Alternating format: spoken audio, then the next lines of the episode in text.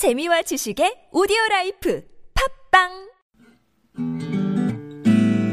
그럴 땐 이 방송을 초콜릿처럼 꺼내 먹어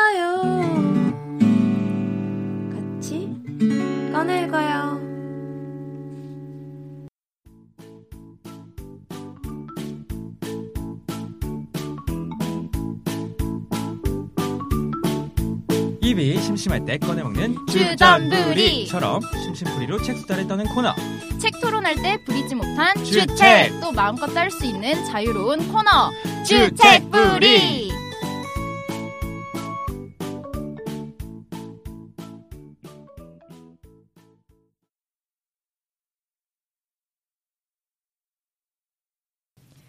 안녕하세요. 42번째 주책부리 시간입니다. 저는 낭비입니다. 안녕하세요 또순이 오빠 뚜빠입니다 안녕하세요. 생강입니다. 안녕하세요, 넵두입니다. 네, 42번째 시간. 오늘 같이 나눌 주제는 뭔가요? 또바시? 네 오늘 나눌 주제는 음악이 깃든 책이에요 멋있죠 이거 누구 표현? 어, 또바시 너무- 표현 아니었어요? 네 맞아요 시적이에요. 제가 한 거예요 어떤 네 아, 아무 생각? 없이 한 거예요 네? 사실 뭐 음악을 다루고 있는 책이나 뭐 그런 류의 책을 하고 싶다는 생각이 들었어요 왜냐면 어, 넵두 씨를 위해서 한 번쯤은 네 또 아이고. 들어보고 싶긴 넵두. 씨를 위해서 판을 깔아줘야 되겠다라는 생각을 했고 그 판을 맨 깔아주려고 처음엔- 우리는 희생한 거예요? 네 아, 난 그런 게 진짜 좀 필요하죠. 힘들었는데. 아 그래요? 네.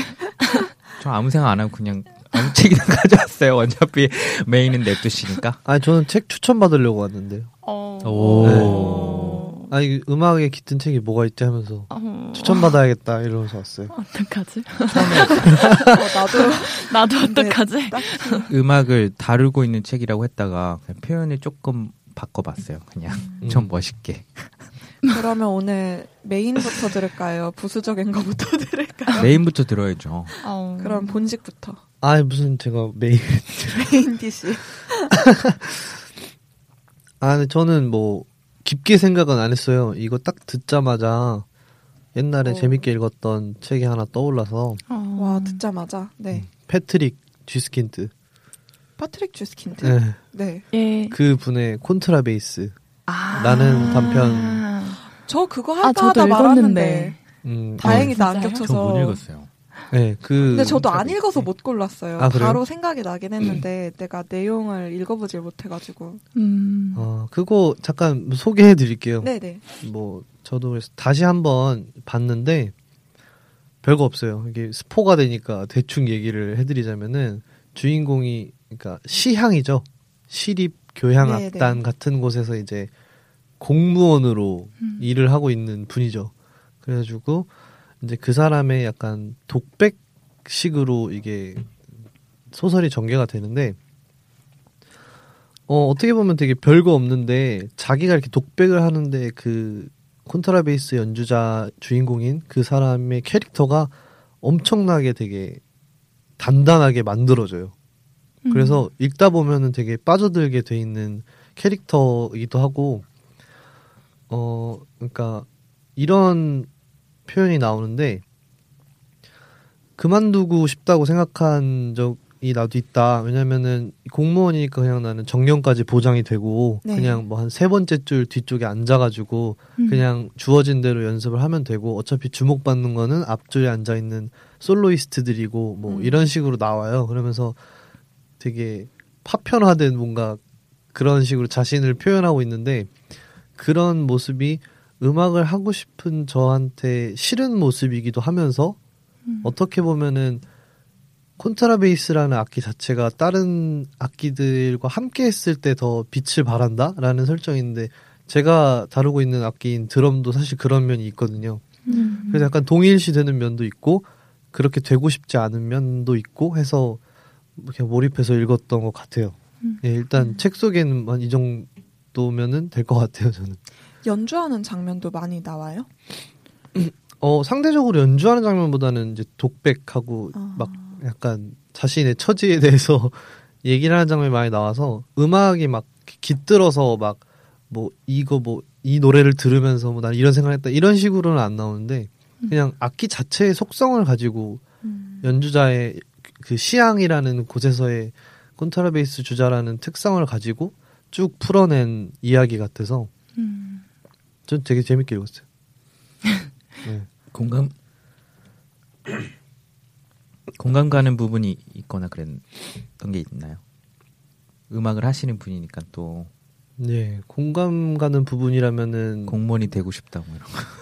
네, 공무 공무원이 되기 싫어가지고 그러니까 그 저번에도 말씀드렸는데 저는 연주자가 직업이 아니고 그냥 정체성이라고 음. 생각을 한다는 말을 한 적이 있는데 네네.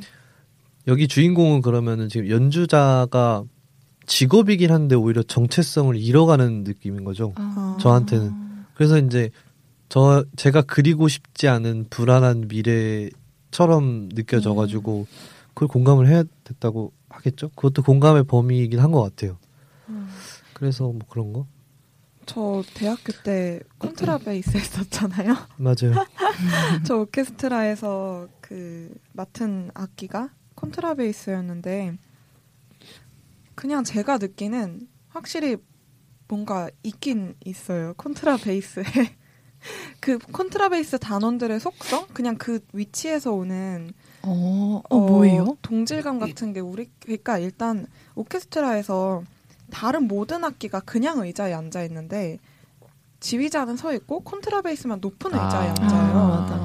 그래서 좋게 말하면 진짜 모든 악기가 굽어 보이거든요. 이렇게 우리가 좀 높이 앉아 있으니까 어. 저쪽 멀리 바이올린 하는 사람까지 다 보여요. 네. 어. 근데 반대로 얘기하면 좀 소외감이 우월의식? 들어요. 아니요. 아니요, 아니요. 소외감, 약간 소외감. 또 약간 오른 오른쪽 약간 한쪽 구석에 이렇게 네. 있고 하니까 또. 그러니까 되게 일단 거리도 지휘자로부터 되게 멀거든요. 음. 악기가 크다 보니까 가운데에 못 진출하고 약간 음. 현악기 다 자기네들끼리 모여 있는데 우리는 뒤에 들러리인 느낌.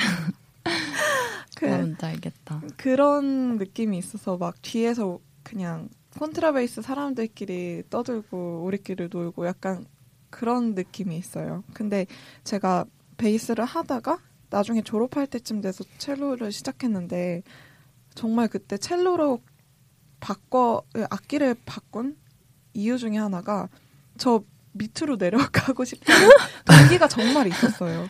아, 나도 신분 상승. 어 약간 되게 main으로 가고 싶다라는. 어 나도 그런, 저 주류 사회에 편입되고 어, 싶다. 베이스가 메인 아, 크구나. 아니, 메인 뭔가 네. 멜로디를 하고 싶다라는 그쵸, 그쵸. 그런. 이게 그러니까 예를 들어 바이올린, 비올라, 첼로가 있으면 이 안에서 잘하면 Pult가 앞으로 가잖아요. 맞아요. 그러면 지휘자 바로 앞까지 갈 수 있는데 아. 베이스는 아무리 잘해봤자 제일 뒤 네. 그냥 위치상 가장 뒤에 그냥 이렇게 일렬 뭐 한 줄이나 두 줄로 서거든요. 근데 음. 아무튼 뭔가 거기서 오는 그게 좀 있었어요. 지휘자가 되고 싶은 생각은 없어요. 아유 그건 아니죠. 아, 그런 없어요. 거랑은 다른데 그래요. 그리고 막 관악기도 되게 멀긴 한데 관악기는 또 막 솔로 멜로디 이런 걸 하고 다 음. 정면에 앉고 지휘자랑 정면으로 눈 마주치고 이러니까 또 아마 저희랑은 또 다를 것 같긴 해요. 음. 좀 그런 것 같아요. 저도 가끔 그런 큰 교향악단 공연 같은 거 보면은 맨 뒤에 이렇게 이 전체 곡의 흐름에 되게 약간 중요한 역할인데 되게 깔아주거나 약간 조력하는 역할을 하시는 분들이 있잖아요. 특히 막 더 베이스는 사실 당연한 거일 수도 있는데 타악기 분들이나 아 네. 그런 뭐 하, 막 하프 같은 막 그런 거 음. 들어가고 그러면은 정말 근데 또 그로서 되게 특별해지는 건 사실이니까 되게 중요한 역할인데 되게 멀, 멀게 느껴질 때도 있는 것 같아요. 잘 안 보일 때도 있으니까 관객으로서는. 근데 그게 참 타악기는 오히려 존재감이 되게 커요. 아. 팀판이 이런 거는 엄청 볼륨이 크거든요. 근데 컨트라베이스는 그만큼 보- 존재감. 그러니까 어. 이게 저음으로 깔리니까. 너무 저음. 저음이기도 베이스로 하고. 깔아주니까 네. 이렇게 그리고 같은 현악기 음색이 있잖아요. 그 사이에서 그냥 음역대가 낮으니까 잘 안 들리기도 안 들- 하고. 안 드러나는구나. 그러니까 음역을 더. 풍부하게 만들어주는 역할을 하지 뭔가 딱 두드러지게끔 그쵸, 그쵸. 하지는 않으니까. 막 심벌즈 이런 건 한 번만 나와도 존재감 엄청 나거든요. 하프도 약간 하프 연주하고 있으면 다 사람들이 쳐다보죠. 쳐다보잖아요. 다른 안 보이 다 쳐다보죠. 어. 맞아요. 콘트라베이스 열심히 열일하고 있는데 아무도 안 보는 그런 느낌이구나. 아, 아 그런 그럴 네, 느낄 법해요. 약간 네, 여기 드럼도 그런 느낌 아닌가? 드럼은 근데 완전 뭐지? 중심이라고 하던데. 드럼이 망가지면 그렇잖아요. 저도. 밴드의 모든 그 흐름이 다 깨진다 그러던데. 드럼은 사실 제 생각에는 좀 이렇게 갑자기 깊은 얘기로 넘어갈 조짐이 보이는데 페이스메이커 이런 느낌이에요? 아니 드럼은 좀 자의식 과잉이에요. 어, 페이스메이커. 아. 자기가 뭘다 책임진다 이런 네, 느낌. 그러니까 그 아, 네, 타악기가 자의식 과잉이 되는 경우가 많은데 왜 그러냐면 어. 소외감 때문이에요. 오, 아, 멋있다. 그러니까 그 그래요? 그거를 극복하려고 이제 자의식 과잉이 되는데 그 밸런스를 되게 잘 맞춰야 되는 거죠.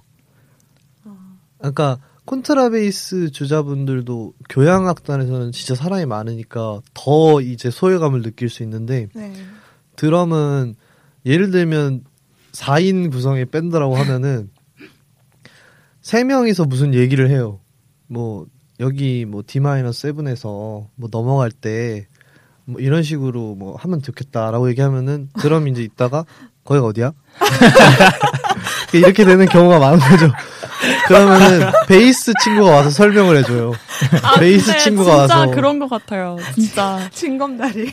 베이스. 친구 와서 아, 저, 왜요? 위치 때문에 그런 거야? 맨 뒤에 있어서? 아니, 베이스는 아니, 둘다 음, 아니까. 그리고 아, 아, 아. 음이 모르니까 자기. 네.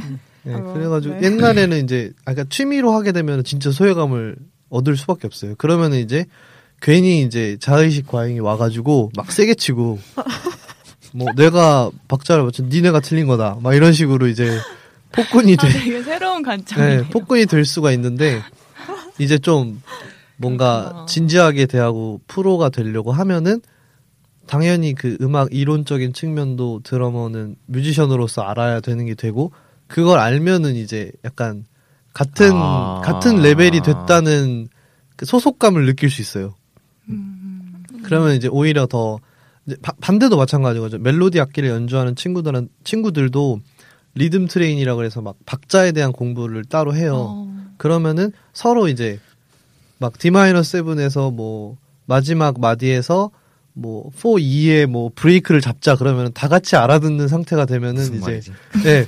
그러니까 소 이해. 멜로. 예. 조사만 알아들어. 네. 멜로디와 박자에 대한 소통을 드럼과 멜로디 악기가 같이 할 수 있게 되면은 음, 그때부터는 그래도 조화가. 네, 조화가 되는 것 같아요. 음. 근데 밴드 실용음악 밴드에서는 그게 생각 외로 간단하게 될 수가 있는데 여기 콘트라베이스 이 소설에서도 그렇고 네. 이런 교향 악단처럼 음. 되면은 여기 소설에서 나오는데 계급 사회처럼 느껴진다는 아, 얘기를 실제로 해요. 계급 사회예요. 아, 예, 그래서 네, 저는 그런가요? 예. 네. 교양. 왜냐면 굉장히 위계 서열이 뚜렷하잖아요. 그렇죠. 중심이 딱 지휘자, 있고 그 악장, 앞으로 수석, 이렇게. 음. 뒤에 평단원. 네, 음. 그래서 제가 네. 별로 안 느껴 하는 걸 수도 있어요. 음. 클래식 음 악을. 아 그리고 콘트라베이스 음. 얘기 하나 더 하자면 좀 역설적이라고 느끼는 게 악기가 제일 크잖아요. 네. 근데 역설적으로 어떻게 그렇게 눈에 안 띌 수 있을까? 소 아닐까요? 소. 반이라는 소 느낌이. 아. 어 진짜 그쵸. 그래요. 진짜 그래요. 혼자 열리라는데. 뒤에서 열리라고 엄청 크고 했는데.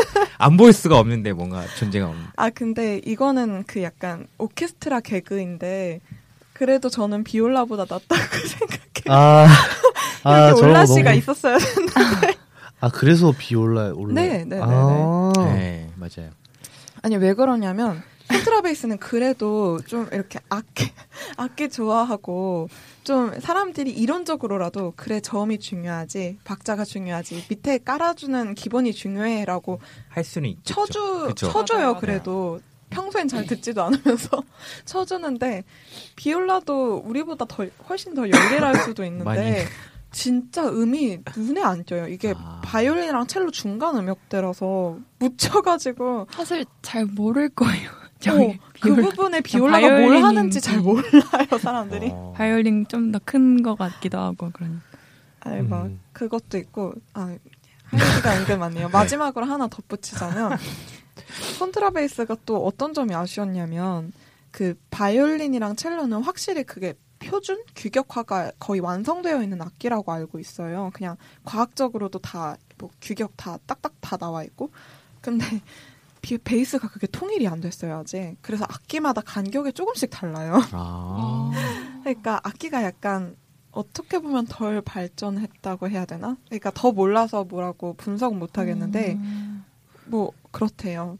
그래서 연주자들끼리 맞춰 가야 되는 거예요. 그런 네네. 그, 그, 그러니까 그 네. 뭔가 튜닝을 할 때도 그 음역을 어... 같은 그 피치로 나도록 네네. 매번 그거 사실 뭐 튜닝이야 모든 악기가 하지만 예를 들어 첼로는 내 거 하다가 옆에 사람 거에도 거의 똑같은데 물론 악기의 차이는 있지만 베이스는 진짜 내 베이스 하다 옆에 사람 베이스 잡으면 간격부터 달라요. 그래가지고 아. 미세하게 그 간격 같은 게 다르니까 음정이 불안한 거예요. 필연적으로 아, 그- 음정이 너무 낮기도 하고 아 그렇구나. 그래서 막 베이스 그럼 이거는 네. 바이올린처럼 바이올린 첼로처럼 이렇게 그거 처음 배울 때 스티커 붙이잖아요. 아 그거 네. 손 그거 네네 하는 부분들에 그- 그런 게 의미가 없을 수 있겠다. 네, 좀 덜 한 것 같아요. 그리고 이거는 실제로 프로분한테 들은 건데, 그러니까 음대 나온 분한테. 근데 자기 친구가 베이스였고 이제 본인은 첼로였는데 베이스 솔로 연주하는 걸 들었는데 졸업 연주 이런 거를 음정이 너무 나가더래요. 자기가 듣기에도. 근데 베이스가 원래 그렇게 음정 맞추기가 힘든가라는 생각을 하게 된다고. 당연히 힘들죠. 그러니까 더 낮으니까 음역대가. 네, 낮고 이게 아마 간격이 그 손으로 짚는 간격이 너무 넓어서 그런지 네. 음. 되게 아, 잘 전공자들이 그럴 수 연주하기에도. 음정 맞추기가 힘든가 봐요. 어, 뭐, 음악 얘기 진짜 재밌네요.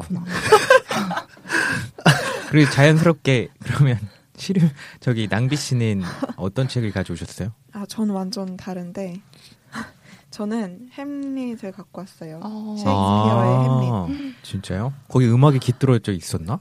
어, 네. 아, 근데 이거 저 정말 어제 새벽 1시, 2시에 간신히 생각했어요. 아, 하루 진짜요? 종일 생각하는데 도무지 안 떠오르는 거예요. 네, 12시에 잤는데. 너무 졸려. 막 소설 같은 데서 뭐 팝송 제목 뭐 어느 주인공이 차 안에서 무슨 노래를 들었다 이런 것들이 있었던 것 같긴 한데 막상 나한테 인상 깊게 남아 있는 건 별로 없더라고요. 근데 음. 아 제가 왜 햄릿을 가져왔냐면 지난주 주책부리에서 서정주 시인의 음. 신부라는 시 소개하면서 네. 약간 그 왜 비운의 소녀 같은 캐릭터의 연민을 잘 느낀다고 했잖아요. 그때 오피리아도 잠깐 얘기했고.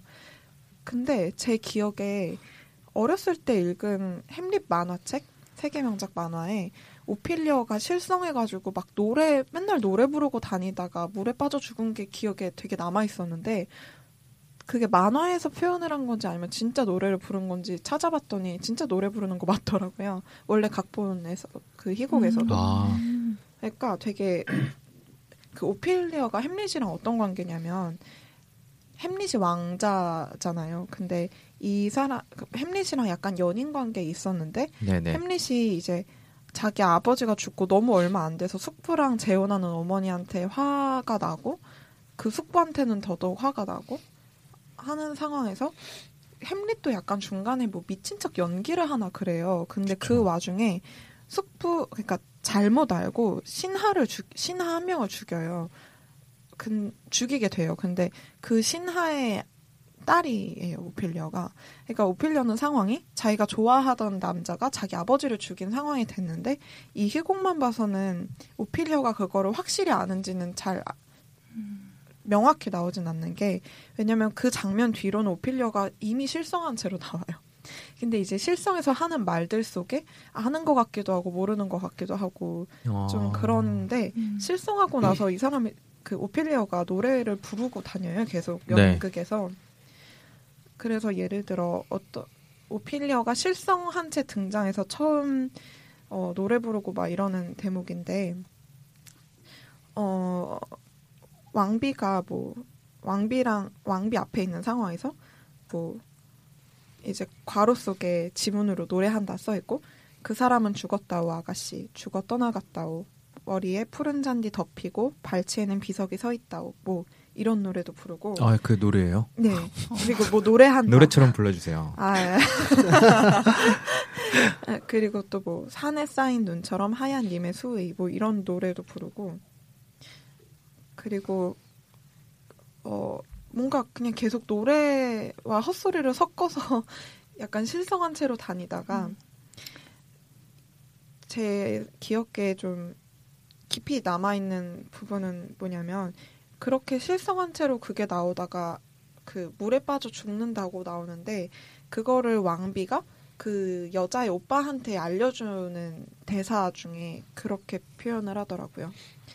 어, 그, 음, 개울가에 비스듬히 자란 버드나무가 있는데 서리처럼 흰 이파리들을 반짝이는 수면에 비치고 있지. 거기서 오피리어가 커다란 화, 화환을 만들었단다.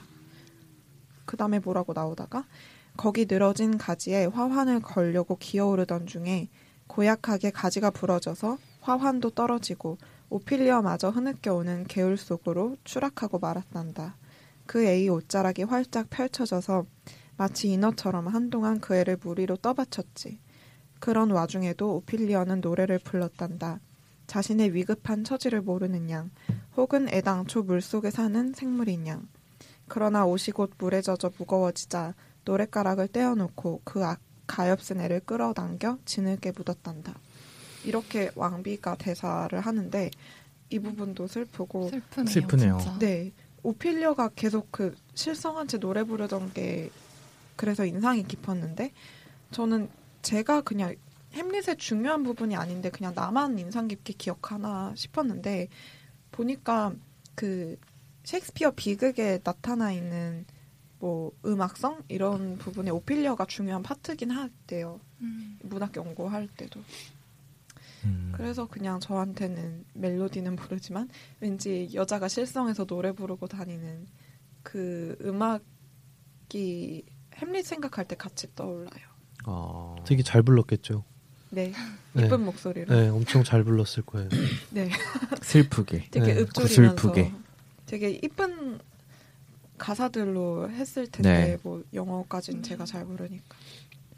아, 영어도 궁, 궁금하네요. 영어로도 더 예쁠 것 같기도. 하고. 무슨 말 하는지 잘 모르겠던데 영어로 보면 대사가 약간 아, 어렵던데. 엄청 진짜. 옛날 그 거, 그렇죠. 예. 네. 그리고 다 시적이어서 음, 음. 저는 모르겠더라고요. 저도 저도 전혀. 음. 희곡이니까 당연히 음악이 깃들어 있긴 하겠네요. 그리고 그게 음. 햄릿에는 좀 오피리아라는 사람이. 혹시 쇼생크 탈출 보신 분 있어요? 네, 저 봤어요. 네, 저도요. 거기에 이게 그게 맞나? 그 왜 감옥에서 나오려는데 여자 둘이 부르는 노래 그러니까 누군가 방송실 같은데 들어가가지고 여자 둘이 부르는 클래식 노래 틀지 않아요? 그래서 감옥 전체에 울려 퍼지고 그 체수아베라는 노래가 어 맞네요 영화 쇼생클 탈출에 나오는데 이게 그 왜 여자 둘이서 부르는 듀엣곡이거든요. 근데 아 이거 이 음악을 아시면 제가 생각하는 거랑 상상하실 수 있을 텐데 되게 청초한 여자 목소리 두 개가 이렇게 엇갈리면서 같이 노래 부르는 이게 원래 모차르트 노래인가 그래요. 네. 근데 이 체스와베 제피리 제피레토 뭐 아무튼 이 노래가 그 쇼생크 탈출에도 나오고 하는데 그런 느낌일 거라고 상상을 했었어요. 오필리아가 노래 부르는 게 혹시 제가 그 가장 감명받았던 그 라이브 무대 중에 하나가 뭐였냐면은 오페라의 유령을 한국에서 그 오리지널 팀이 와서 아, 네. 한 적이 있어요. 네. 제가 중학생 때인데 그때 그 거기 여자 주인공이 노래 부르는 걸 듣고 저는 잠깐 세계가 약간 다른 세계에 갔다 온 느낌 받았거든요. 오. 어, 어느 노래? 아, 그, 막, 아, 제목이 지금 생각이 안 나는데, 그, 그 남자 주인공이 막, 너 뭐, 가지 마라, 도망가지 마라, 뭐, 넌, 내, 뭐, 그, 아, 뭐막 이거 그, 런 거, 그거 왜 예, 노래? 싱폴미 막 하면은 어, 막, 나를 위해 노래하면 막 그- 아, 막 이러는 거. 막 하면서 올라가죠. 근데, 저는 그거를 처음에 이렇게, 막, 처음에 웃으면서 들었어요. 막, 음. 뮤지컬이라는 게 되게 생소하잖아요. 네. 그 중학생 때. 근데, 어느 순간 웃음기가 딱 제가 사라지고, 막 약간, 약간 엄청난 미적 경험을 한 거죠. 그 근데 그 여자 목소리도 음. 진짜 뭔가 맞아요, 맞아요. 뭔가 있어요. 그래서 노래라는 게 그 옛날에 시 시라는 건 원래 노래였잖아요. 네. 그리고 지금 희곡이나 네, 이런 네. 데서 다 노래를 하는 게 분명히 어떤 그 둘이 결합을 해가지고 시너지를 내는 음. 게 있을 거라고 저는 항상 생각을 해와서 음. 대충 무슨 느낌인지는 상상할 수 있을 것 같아요. 네. 전 오페라의 유령 그 영화 여배우 목소리도 아. 좋아했는데 되게 청 그러니까 힘은 약간 딸리는데 네. 되게 청초하잖아요. 이, 이쁘죠. 음.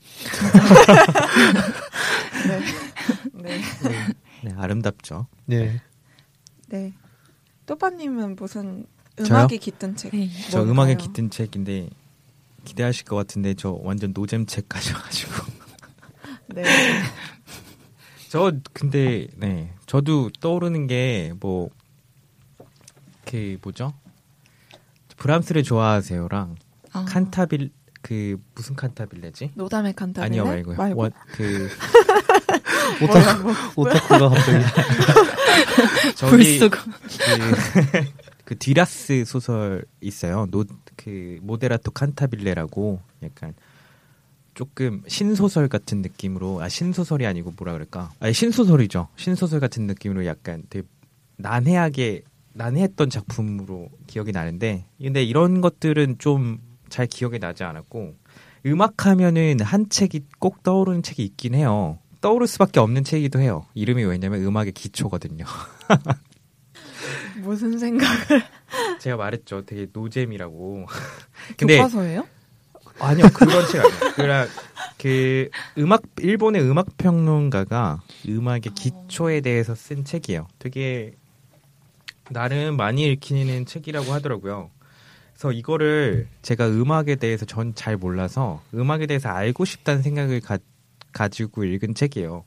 그러니까 아쿠타가와 야스시 씨가 쓴 음악의 기초라는 책인데 이 책은 진짜 음악의 기초에 대해서 얘기를 해요. 막 선율, 기보법, 막 음계, 조성, 리듬 이런 거를 되게 쉽, 평론가가 쉽게 아. 찬찬히 설명. 아. 되게 얇은 책인데 아, 예. 어 좀 궁금하네요. 그냥 예, 그 되게 너무 어렵거나 전문적이지 않고 그냥 자기가 느낀 바로 리듬이나 음정, 화성에 대해서 얘기를 하는데 아직도 근데 음악에 대해서 잘 모르겠어요. 글로 글로 배워.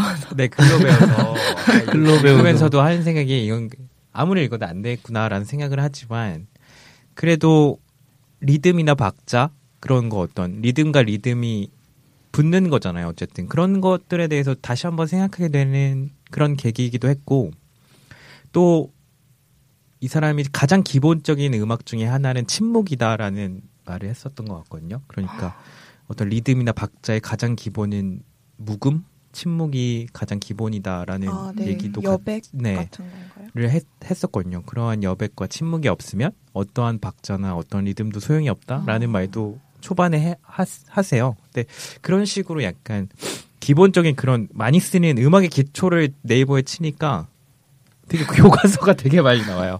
아. 그냥 네. 수업 중에 쓰는 그런 교과서류들이 되게 많이 나오는데 이 그럴 책은 것 진짜 얇은 책이에요. 그리고 어.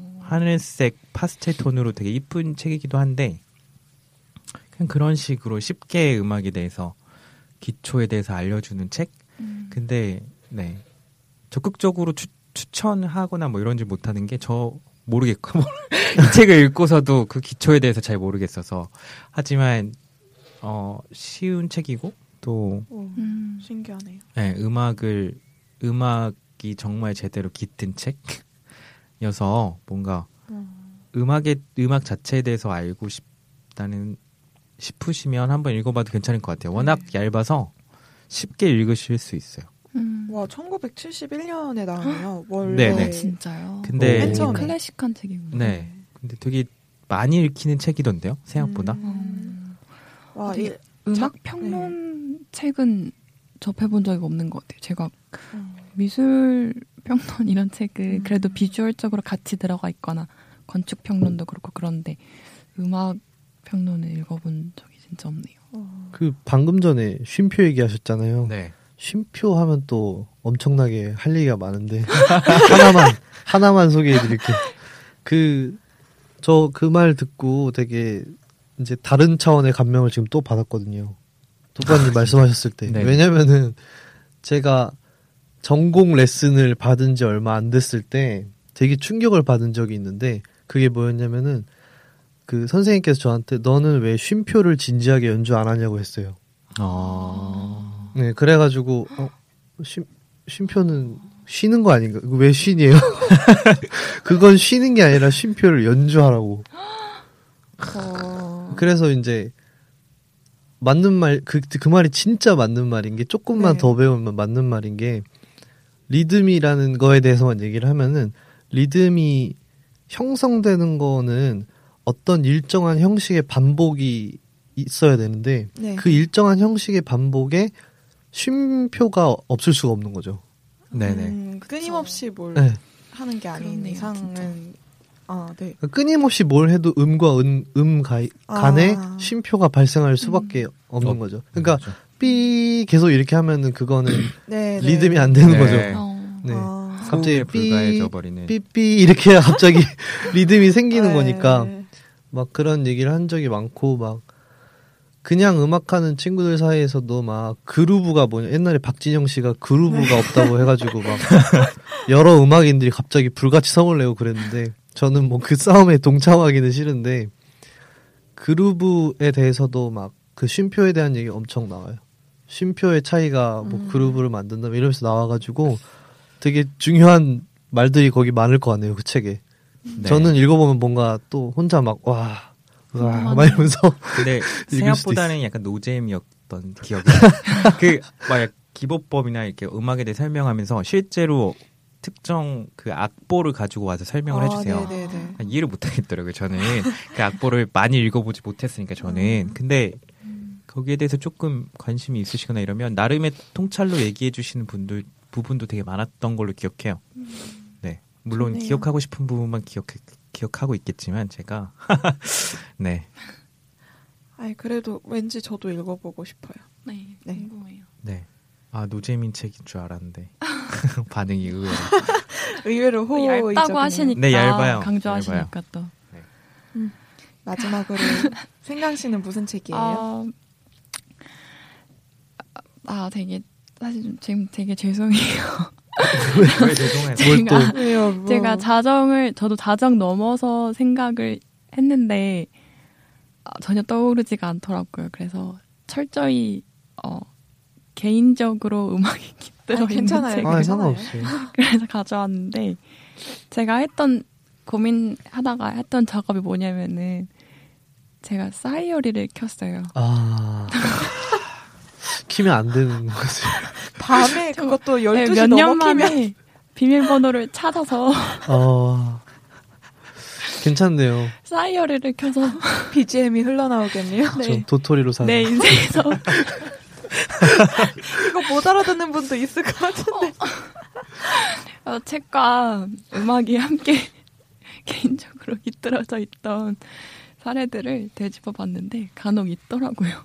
오, 썼던 네네네. 것들 보니까 되게 지금은 웃음이 나왔던 것들 중에 하나가 제가 그 신영철 평론가님의 몰락의 에티카를 읽으면서 아, 오지은의 새벽 3시를 읽었다라는 뭐 아, 새벽 3시 들었다라는 뭐 그런 아. 다이어리가 있고 아무튼 그때 정서가 있던 것 같은데 그냥 소개 전혀 오늘의 음악 책은 전혀 아닌데 그냥 소개하면 좋을 것 같은 책으로 가져온 거는 네. 어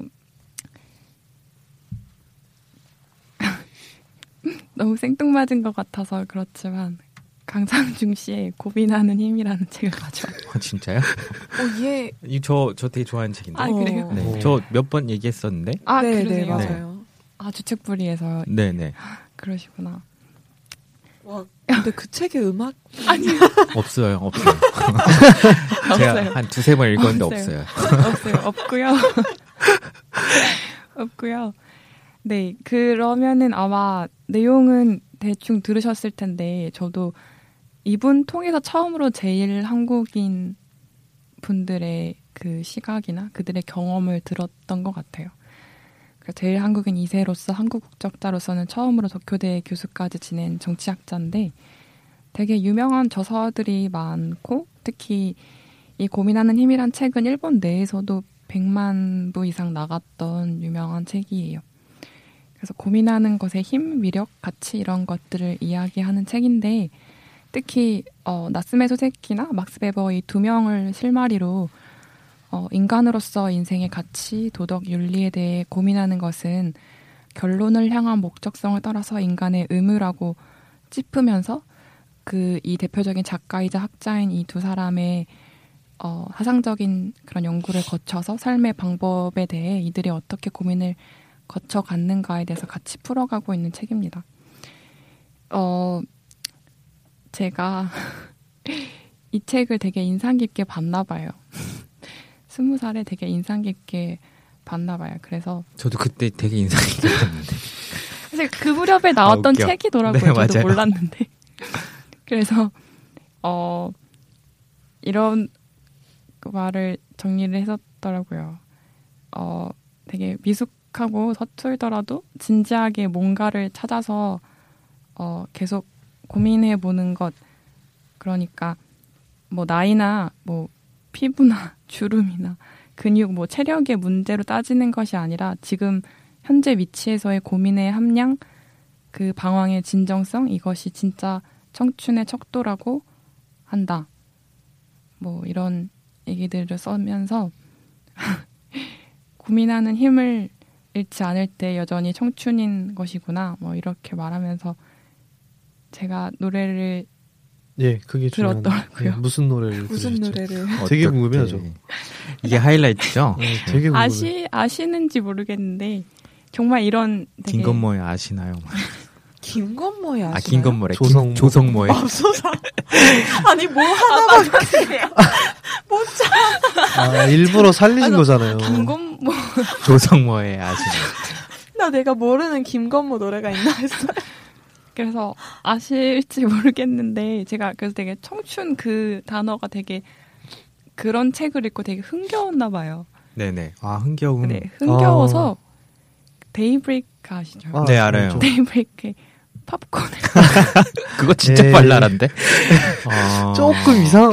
안만 제, 제 저랑은 많이 다르시네요. 저는 그 그 책을 읽으면서 굉장히 숙연해지면서 뭔가 슬픔이란 감정도 같이 느꼈었는데 그래서 맙소사. 막 데이브레이크의 팝콘이 데이브레이크. 팡팡 터지잖아요 그거. 그래서 되게 아 되게 청춘 막 나 청춘인 것 같아 막아 이러면서 스무 살 때라 그런가 봐요. 아, 이렇게 하늘 높이 막 아. 팝팝 같이 뛰어오르고 싶다 막 이런 되게 당찬 아, 내가 저- 웃으면 안 돼요. 나도 스무 살때 그랬어요. 당찬 그러니까. 일기가 음. 있더라고요. 근데 사실 요즘은 진짜 당연히 못 쓰잖아요. 요즘에는 가, 잘 사실 제가 언젠가 랩도시에게도 말씀드렸지만 음악 음악을 많이 잃었어요. 이랬어. 데이브레이크 팝콘 들으세요. 아니, 얼마나 좋은, 아, 나름 좋은 노래죠. 되게 좋은. 노래. 예. 그러니까 나중 요즘에는 정말 많이 잃어가지고 그래서 아, 요즘에는 굳이 책 읽으면서 음악도 사실 안 듣는 것 같고 그런데 음. 새록새록 하더라고요. 네. 음. 한번 예. 아, 그 가- 무슨 돌아가셔서 예. 한번 로그인 해보세요. 사연. 아 저는 안- 아 저는 근데 다이어리 한번 써본 적이 없어요. 아. 와, 와. 이것도 좀 대단하다. 색다르네요. 와, 거기 거기 다 왜 쓰인지 저는 잘 모르겠어서. 와, 전 그랬어요. 왜 썼지? 아니 근데 어, 네 일기는 근- 나 혼자 쓰는 건데 아. 여기다 쓰면 아. 아, 좀 그래. 근데 약간 블로그 같은 거죠. 에에에. 네. 아 근데 진짜 한꼭 번도 써본 적이 없어요.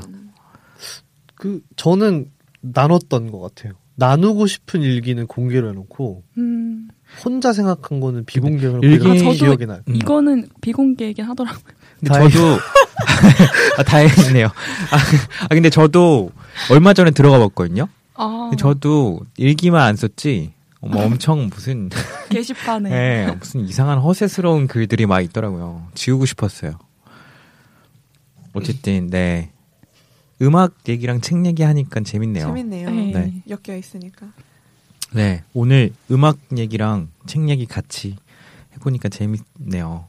그래서 오늘 이렇게 얘기 나눠봤고요. 각자 책 얘기 다시 하면서 마치도록 할게요. 예, 제가 소개했던 책은 패트리크 쥐스킨트의 콘트라베이스라는 책입니다. 네, 제가 소개한 책은 셰익스피어의 햄릿입니다. 네, 제가 소개한 책은 아쿠타가와 야스시의 음악의 기초란 책입니다. 네, 제가 말씀드린 책은 강상중 씨의 고민하는 힘입니다. 네, 여기까지 저희 주책풀이 마쳤고요. 본편으로 다시 찾아뵙겠습니다. 감사합니다. 감사합니다.